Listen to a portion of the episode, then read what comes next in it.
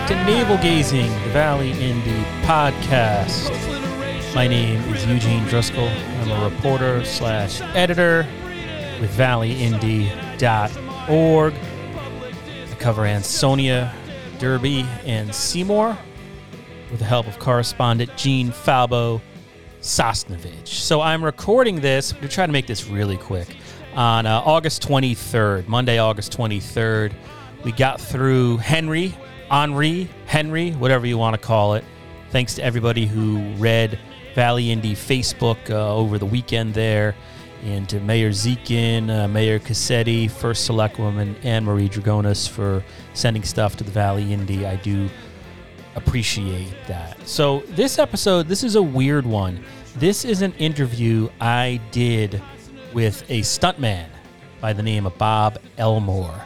He played, from what I understand, Leatherface. He was a stunt double, but he ended up with a ton of screen time playing Leatherface in the Texas Chainsaw Massacre Part 2. What does this have to do with the Valley? Well, I'll tell you. He's going to be in Naugatuck, Connecticut, right, next month for the CT Horror Fest. So without any further ado, here is Bob Elmore, who will be appearing in September at the CT Horror Fest at the Naugatuck Event Center. See ya. Bob, you're appearing at CT Horror Fest on September 18th at the Naugatuck Event Center in Naugatuck, Connecticut, right up the road from me. It's an info. Anybody listening, go to cthorror.com or facebook.com, CT Horror Fest. And I wanted to interview you because you play Leatherface for the vast majority of Texas Chainsaw Massacre Part 2, as you're probably aware. And it's a movie. Absolutely. It's a movie that I'm 47.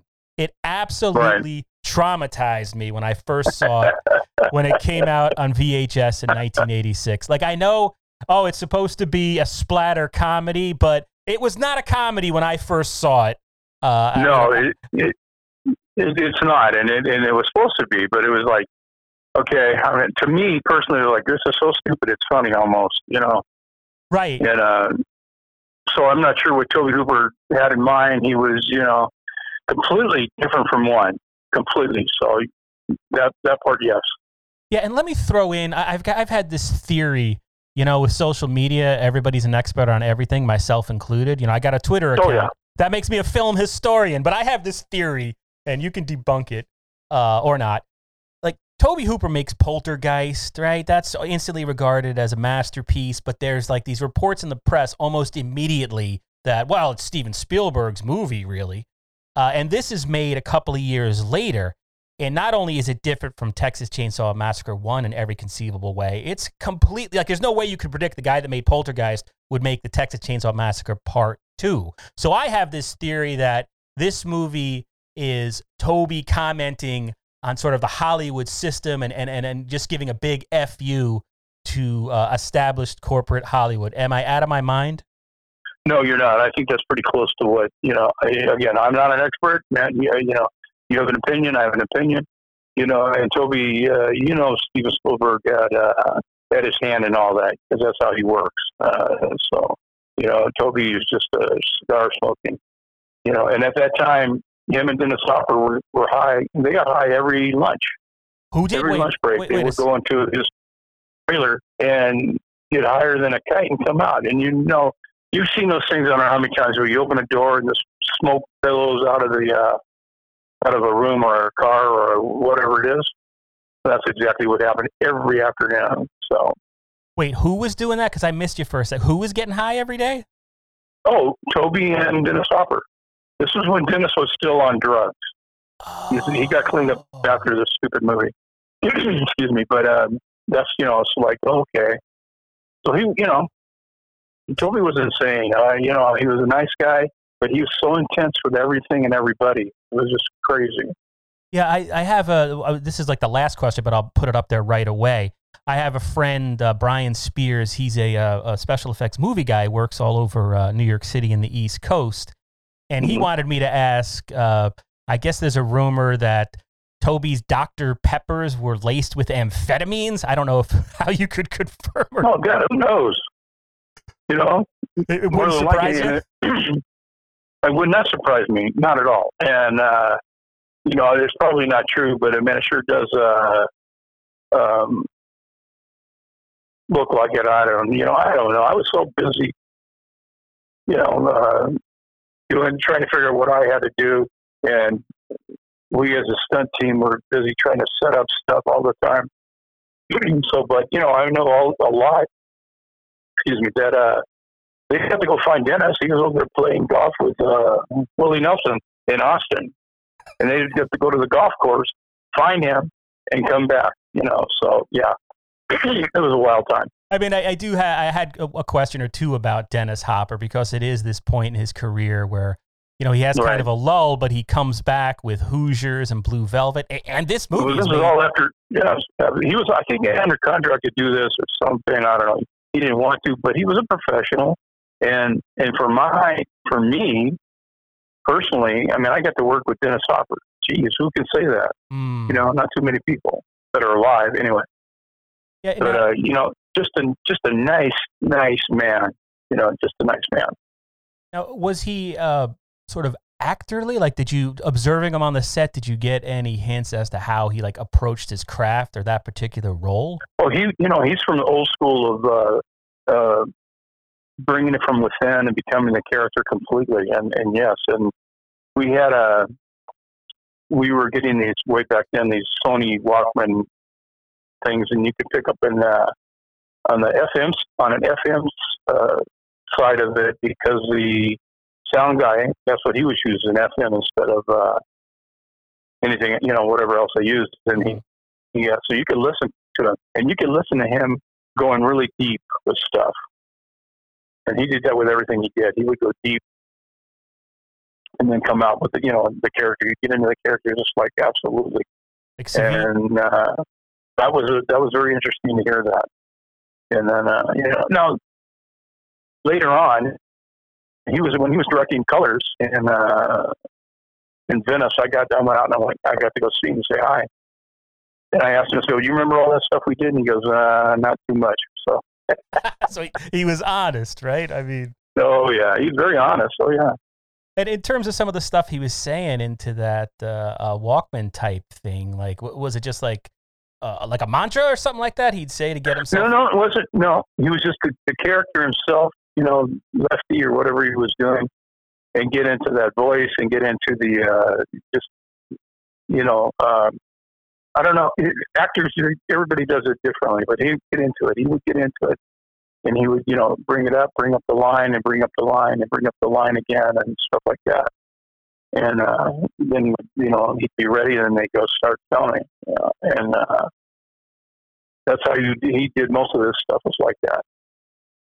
And I mean, we're talking about Texas Chainsaw 2, but I mean, I guess this is one of your first jobs. And if anybody listening, I mean, one thing that's challenging about interviewing you is that I'm sure you've probably answered all these questions before, and then everyone listening knows more about horror movies and movie history than I do. Oh, so. Yeah, you know, these people are very savvy about what goes on. I mean, I've had people come up to me, and they can, you know, dictate verbatim, you know, the lines, and then they start analyzing it. Well, you know, these are movies you don't analyze. This is enjoyment, and you know, you get behind the characters, and yes.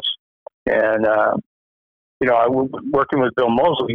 Bill Mosley's first big deal, and he was just crazy. And that's what Chop Top was. So, and I would get in trouble for just watching him do his thing, and I'm right there next to him. And instead of reacting to it, I'm just watching him, and, you know, then they have to yell at me for, you know, to do something, because I'm just standing there. And I go, oh, yeah, maybe I should, you know. And again, here we go. I'm not an actor, so I don't know what to do. And I had a lot of people helping me out. Tobe would just, you know, scream and holler and stuff, and I was okay. I did come up with a couple of things myself, but most of it was like behind the camera, screaming and yelling. Well, see, like and maybe I guess at this point, maybe I'm not in the minority. I remember for years there, I would say, look, I like Texas Chainsaw Massacre 2 more than Part 1. It's just a personal preference. Maybe it's when I saw it, you know. But I think there was a while there where there was like a negative reaction in some corners, I mean, critically, to this movie. But one of the things I loved about it, and it was another question this guy Spears asked, you know, there is some acting in this Leatherface. He's much more animated than the first one. And we've learned over the years that is you in there dancing with the chainsaw and doing bizarre sexual things with the chainsaw. Was that in the script, or was that Tobe after a session with Hopper? That was, you know, kind of both. Okay, Caroline Williams and Bill Mosley, like you mentioned. I mean, those are great performances. You know, and Bill Mosley's gone on to do so much. But I wanted to ask. Oh yeah. Like, I mean, you were a stuntman, and that's like sort of it still has a mystique. It's still sort of mysterious. I don't think it's a profession the average Joe knows really anything about beyond what we may have seen in movies or read in magazines over the years. But you don't see the behind. You don't see the behind. It's the rehearsals and the rehearsals and the rehearsals and setting up, and it's all about safety. And then you want to, you know, you get it's a dance. And stunt work is a dance, and you speed it up, till you're done full speed, and then you're ready to go. But it takes a lot of time, a lot of prep. I thought, you know, I was very fit at that time in my career, so I did everything, you know, strong. I wanted him to be strong, but then on the other hand,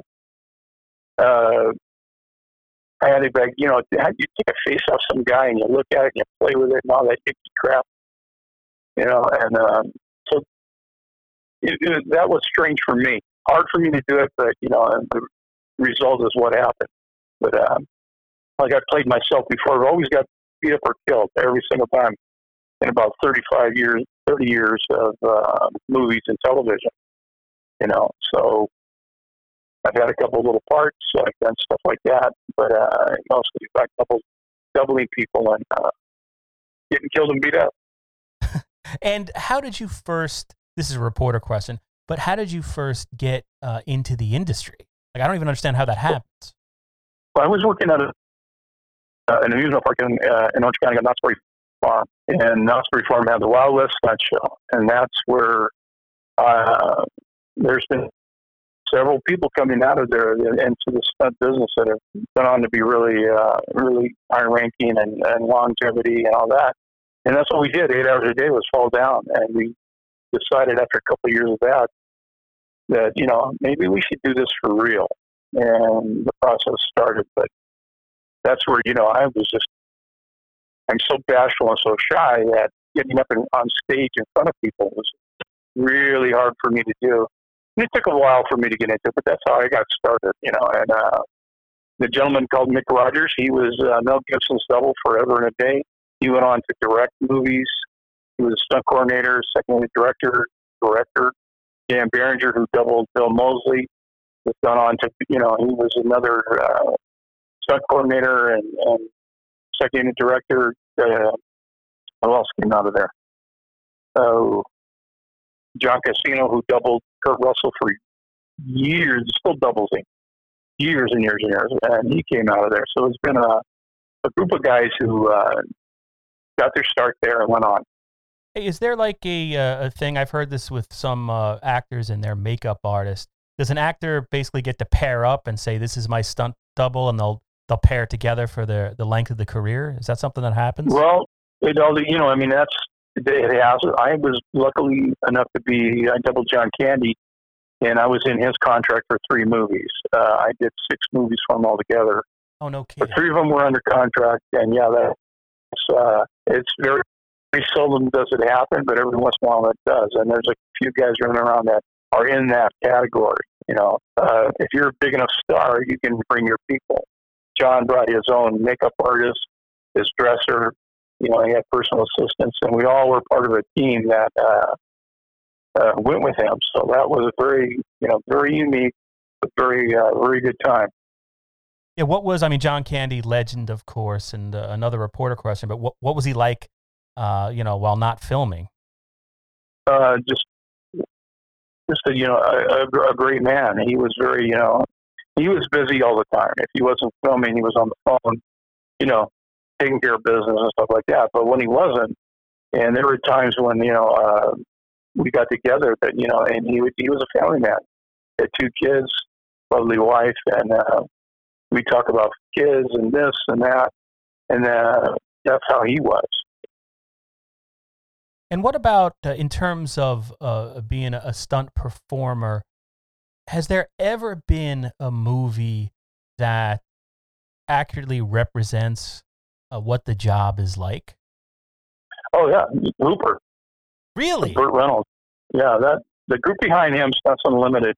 Hal Needham was one of the original stunt guys. Hal was a groundbreaker. He almost started it all. I'm sure they were. Oh, how about Buster Keaton? He was a stuntman. You know, silent, and he did everything, and that was all him. There was nothing. You know, there's no strings, no wires, no nothing. A lot of, you know, camera stuff that happened back in the day, but yeah, Hooper kind of gives you a more realistic thing about stunt guys. Some of it is just not true, but a lot of it is. And that's an entertaining movie. That's one of those that holds up. It's definitely held up over the years. Oh yeah, and absolutely. Right, and for what I've read, or you know, again from Twitter, not saying this is direct source material. But, you know, Once Upon a Time in Hollywood came out 2 years ago, and I've read that, like, sort of the character that Leonardo DiCaprio plays is based somewhat on the relationship Burt Reynolds had with Hal Needham. Did you find... Absolutely. Okay, that's true. Absolutely. Okay, the way they were just sort of best friends and soulmates, I guess, to some degree. There's that, I guess it was sort of controversial, the scene where Brad Pitt's character, the stuntman himself, messes around with Bruce Lee. And Tarantino said that, you know, we hear these stories over the years. Bruce Lee allegedly had a habit of not pulling punches when he'd be in fight scenes with stuntmen, allegedly. Same thing with Steven Seagal. That kind of trailed him for a couple of years. Did you ever encounter something like that? Absolutely. I've got a Steven Seagal story. I was hired to double an actor.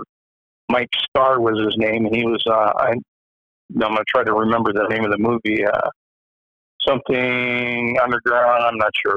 Okay, and so I go there, and Steven, they introduced me to him. Sir, how are you? And he goes, well, you make a good double for this man. I said, well, thank you very much. And he goes, now, have you had any martial arts training? I go, yeah, a little bit. I study under Gene LeBell. Oh, that mother! Oh, that no good. No blah blah blah blah blah blah blah blah blah, and so on and so on. So he goes, here, let me come. I'm gonna test you. And I said, okay, fine. So we go off to on the side of the set, and then he goes, okay, now I'm gonna hit you, and you take a hit. Well, he hit me. He did a throat. He hit me in the throat with his hand, you know, and knocked me into a wall. I couldn't speak. And, you know, I got, oh my God, you know, and I said, you know, when I recovered, and he is a very good martial artist. Absolutely. And I'm nothing from that, but he's something and always has been that. So I said, look, dude, I said, you know what? I signed a contract. I'm getting paid today. This is bullshit. I'm going to go home. No. So I ended up, I put a belly pad on to double Mike because it was going to be the 5 or 6 stomach punches, and then he was going to throw me into a trophy case. So I come out, and he goes, no pads. You're a stunt man. Take it. I go, okay. Now, I'm looking at him, and he's got this Indian, you know, thing on, you know, like a shirt or leather or something. And underneath it, he had a girdle on. Yeah, I got, holy crap, okay. So anyway, long story short, he hit me so hard, he lifted me off the ground. Now I'm 260, 70 pounds. Hit me that, and now he's in a keto. Keto is against the joint on everything they do. And if you don't go with that, you get hurt. And he grabbed me. Well, I went with him. We went into the trophy case. I totally destroyed it. And, yeah, I'm going home. So that was my experience with Steven Seagal. And does he ever get, or on that particular? I guess you're talking about On Deadly Ground, where he's dressed as. There you go. There it is. That's it. Kind of, it's a ridiculous one. But did he ever get any comeuppance or anything like that? Because you hear, you know, the stories are that when an actor does something like that and shows some blatant disrespect, Eventually, somebody punches him in the face. Has that happened? Well, he got choked out by LeBell. LeBell choked him out one day with this big confrontation they had, and then it was like, oh no, you know, and then it never happened. Well, they had too many witnesses, and you know, Gene LeBell was a famous stuntman. Mm. He been doing it for 40, 50 years. He was a national champion judo artist. He trained the Japanese judo team. He's a fifth degree master, whatever. And he's the only man around that wears a pink D. You know, so Gene is famous, and he did. He put him out. And he's, I mean, basically Gene LeBell is, he was MMA, mixed martial arts, 50 years before the term was coined. Before it was, absolutely. And he trained so many people and all that, you know, because he's a ground guy, you know.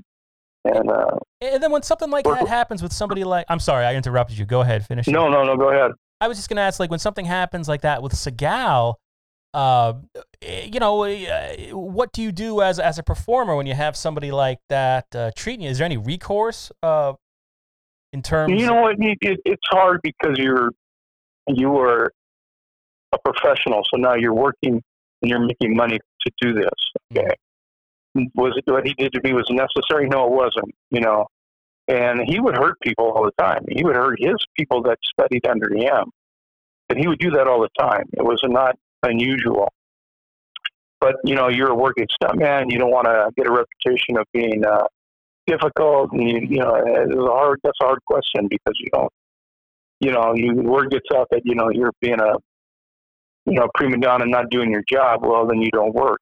So recourse is real hard, but you know, most of those stories are true. Has that changed at all? I mean, one thing we've seen over the years, actually, really rapidly over the last couple of years, where there's been this reckoning of the way people in power on a movie set behave. That stuff may have been tolerated a couple of years ago isn't being tolerated anymore. Do you get any sense that? No, that's different now. It is.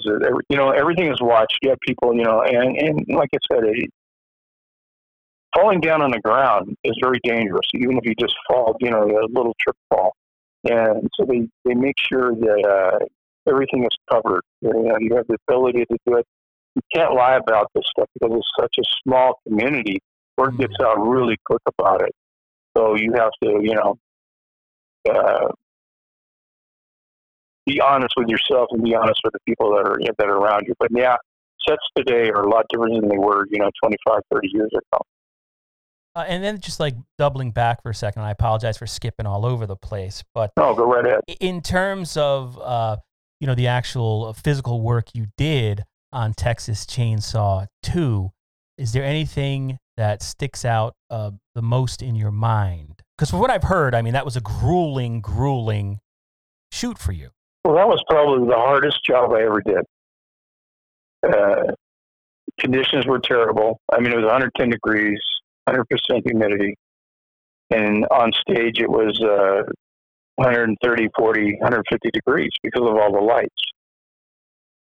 So on that course, and then right at the beginning of the shoot, I broke my wrist, so I worked the whole movie with a broken wrist, and then got sick. I had to go to the hospital for a booster shot. Got that.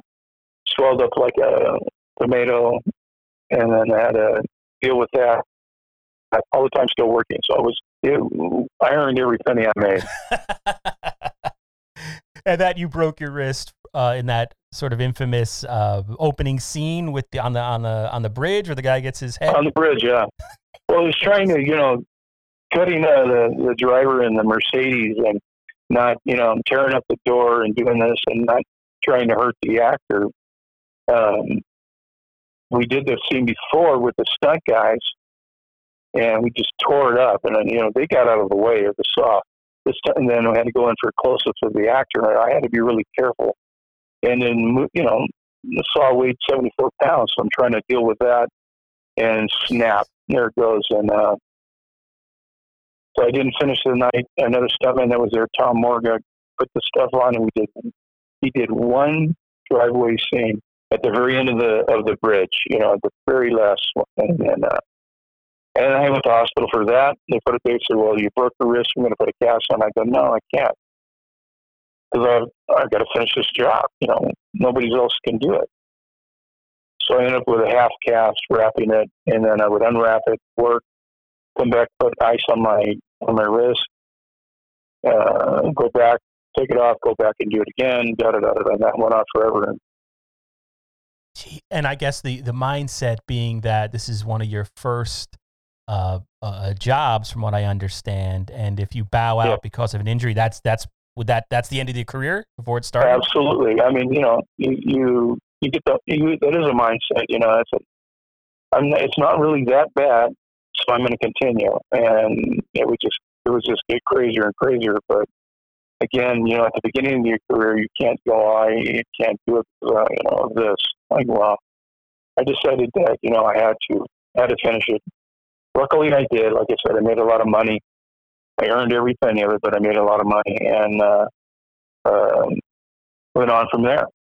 And what about that movie? Sort of famous because it's Cannon Films. Tobe Hooper, I guess, had done a bunch of, was in the middle of doing a bunch of movies for Cannon, who weren't known for spending billions on their films. And I read somewhere, and I have no idea if this is true, that the budget was cut by about $1 million halfway through. Did you feel or know of any of that on the set? That one I didn't know, but I know it, at the end, you know, it was a time factor then, and it was, you know, this is the end, period. This day, everything stops. There's no more money. Everything is done. And we ended up the last 3 days of the shoot working straight through with no, you know, we just 24, 48, 72 hours. And they filmed everything they could think of filming. You know, we were stealing shots, which is driving down the street without permits and stuff. We had guys in cars following us with cameras, and you know, and just all that kind of thing that happened right to the end.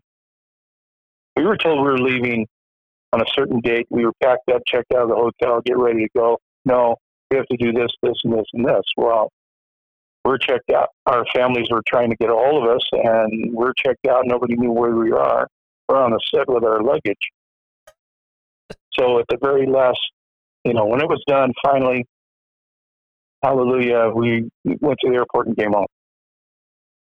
That was that. It's telling that one of your first big jobs was the toughest to get through. I guess that's a good thing, right? You can handle that as a young guy. Oh yeah. That was, like I said, it was just unbelievably hot, and working in those conditions is just not good for anybody.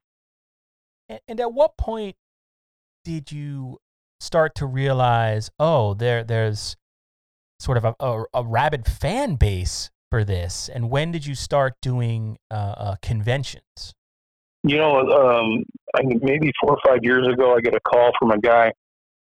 And he goes, were you in Texas Chainsaw Part 2? I go, yeah. He goes, what'd you do? I go, well, I did everything. I said, yeah, I did, you know, like 98% of it. Why? He goes, well, there may be an opportunity for you to go to conventions, sign autographs, and make a couple bucks. I said, oh, okay. And I started doing that, and I've been doing it, you know, maybe 4 years now. And I get to meet a lot of people. Nobody that I've met, one person, hasn't been, you know, kind and gracious, and they're aficionados of the film. They know everything by heart, and they're just true fans of the movie. And it's a little, you know, I'm a little taken back by that because I don't understand it, but I appreciate it very much, and I love meeting people. It affords me an opportunity to, you know, to do things. My wife and I, we travel now, so it affords us to travel a little more and do things. And it's just great to get out and go to different parts of the country and meet different people from all these different parts. I've been to Germany 3 times. I've been to Rotterdam, Northern Ireland, England, so and all because of this goofy little movie that happened 35 years ago, or however many years. It definitely has a following. And now you get to come to Naugatuck, Connecticut, Bob. Forget Germany. Heck, you're coming to Connecticut's Naugatuck Valley. Forget about it. Yeah, absolutely. I'm excited. I really, you know what is exciting is meeting different people is what is exciting for me. You know, I may tell this story a million times, but that's okay. Yeah, and that's a good show. Like that, I went to it's a relatively new show. It's probably 4 or 5 years old, so it's like a good crowd. It's well organized, and the people that run it are good people. So, and I'm going to be vending that. I got a podcast. I'm going to have a table there, so maybe afterward. Absolutely, we can do it. I'll buy you a beer. We'll come over. Heck yeah, I'll yell at you. You know, we'll yell at each other and whatever. You just make sure you find me so I know who you are, and then we can do a little shout out or whatever you want to do. Yeah, well, but we'll be hanging out or whatever. I'll hear some more Gene LeBell stories. I mean, that's pretty. Absolutely, I got a few. That's pretty cool. All right, so well, those are my questions. I want to thank you so much for taking the time and chatting with me for a good 30 minutes. I appreciate it. Well, here's the thing, okay? Just remember that the Saw is family. So there you go. Hallelujah. Amen. Amen. All right, Bob. Safe travels. Thank you. All right, man. And I'll see you in a week or so, or 2 weeks, or however long it is. Absolutely. Take care. All right, man. Bye-bye. Bye-bye.